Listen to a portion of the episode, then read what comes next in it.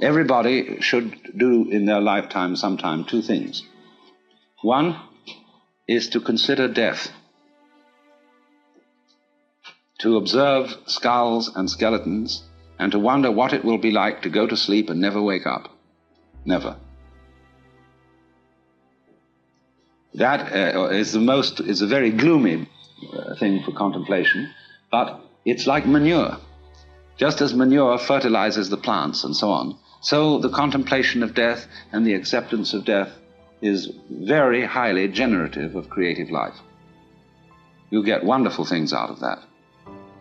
And the other thing to contemplate is to follow the possibility of the idea that you are totally selfish. That you don't have a good thing to be said for you at all.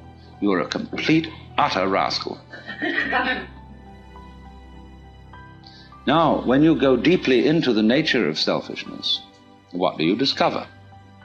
You say, I love myself, I seek my own advantage. Now, what is the self that I love? What do I want?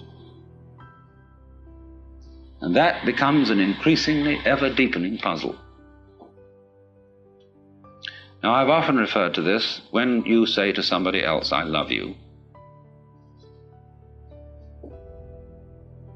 It's always rather disconcerting to the person to whom you say that.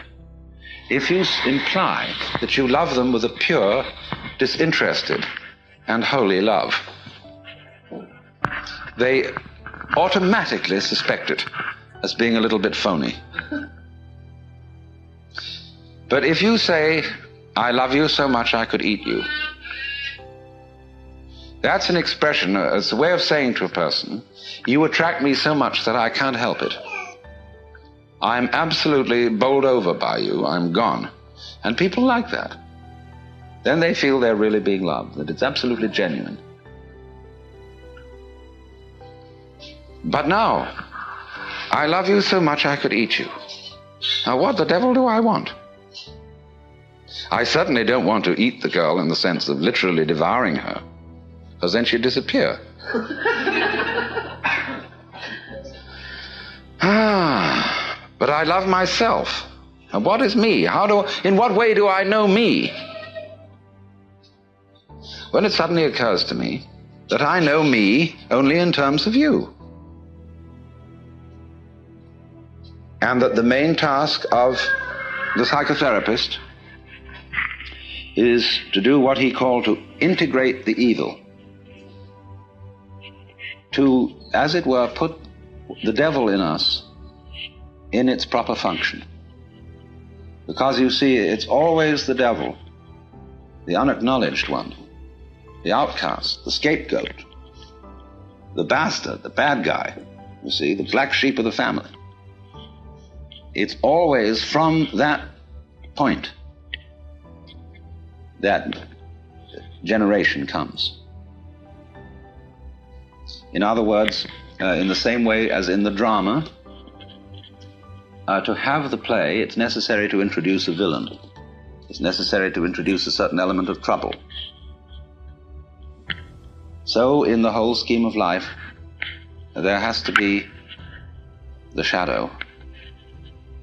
Because without the shadow, there can't be the substance.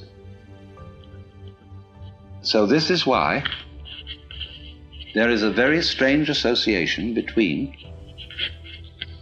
crime and all naughty things and holiness.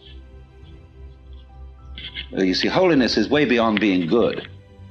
Good people aren't necessarily holy people. A holy person is one who is whole, who has, as it were, reconciled his opposites. And so there's always something slightly scary about holy people. And other people react to them in very strange ways. They can't make up their minds whether they're saints or devils. And so holy people have throughout history always created a great deal of trouble, along with their creative results. Take Jesus, for example. Trouble that Jesus created is absolutely incalculable. Think of the Crusades, the Inquisition, the heaven only knows what's gone on in the name of Jesus. Very remarkable. Freud's a big troublemaker. Jung had a tremendous humor. And he knew that nobody can be completely honest. That you will try and you'll have a great deal of success in uh, exploring your motivations and your dark unconscious depths. But there will be a certain point at which you will say, well, I've had enough of that. you know? do you see how, in a strange way, there's a certain sanity in that? When a person indulges in a certain kind of duplicity, of deception, there is something, you all laughed when I said that. There's something humorous about it. And this humor is very funny thing. Basically, humor is an attitude of laughter about oneself. There is malicious humor, or, which is laughing at other people. But real deep humor is laughter at oneself. Now, why fundamentally do you laugh about yourself? What makes you laugh about yourself? Isn't it because you know that there is a big difference between what goes on the outside and what goes on the inside? now, I passed you around a lot of embroidery to look at before we started. And I'm perfectly sure that you got the point. That there's a big difference between the front and the back. In some forms of embroidery, the back is very different from the front because people take shortcuts. In the front, everything is orderly, and it is supposed to be kind of messy on the back side. See, which side will you wear? You've got to be sure you get the front in the front, and have the back in the back. The back has all the little tricks in it, all the shortcuts, all the lowdown that people don't acknowledge. See? And it's exactly the same with the way we live. You know, like sweeping the dust under the carpet in a hurry just before the guests come. I mean, we do ever so many things like that. And if you don't do it, if you don't think you do it, and you think, well, really, I, my embroidery is the same on both sides, see? Well, you're deceiving yourself. Because what you're doing is you're taking the shortcuts in another dimension, which you're keeping out of consciousness. Everybody takes the shortcuts, everybody plays tricks, everybody has in himself an element of duplicity of deception. Because you see, from this point of view that I'm discussing, where the web is the trap, to be is to deceive.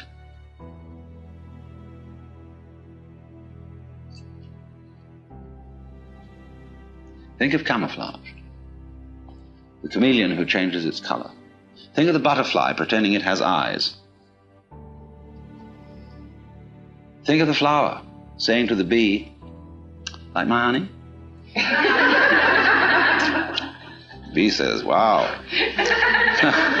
but then that means that the bee has to be, and it has to go on living, and all the trouble it takes to go around collecting honey and raising other bees and organizing itself and doing that dance which tells the other bees where there's more honey. There's all that stuff to do. But the flower was deceptive. Now, in the same way, I've often said life is, is a drama, and a drama is a deception. It's a big act. When you peel an onion and you don't really understand the nature of an onion, you might look for the pit in the center, like any ordinary fruit has. But the onion doesn't have a center, it's all skins. So when you get right down, there's nothing but a bunch of skins. You say, well, that was a kind of disappointing. well, in rather the same way, you see, you find when you explore yourself uh, and your motivations, and you go through and through, and you try to find out that thing which is really genuine. So you explore the onion, and you go in and in and in, and then you find, well, uh, it's all a deception. Now then the question arises who's deceiving who? Who's fooling who? I'm fooling me? What is fooling? Fooling is playing like you're there when you're not. You know, getting somebody else to answer your name in the roll call. so, we're all, you see, this is the metaphysical basis of it. This is what the Hindus mean by Maya, the world illusion. The world is playing it's there when it isn't.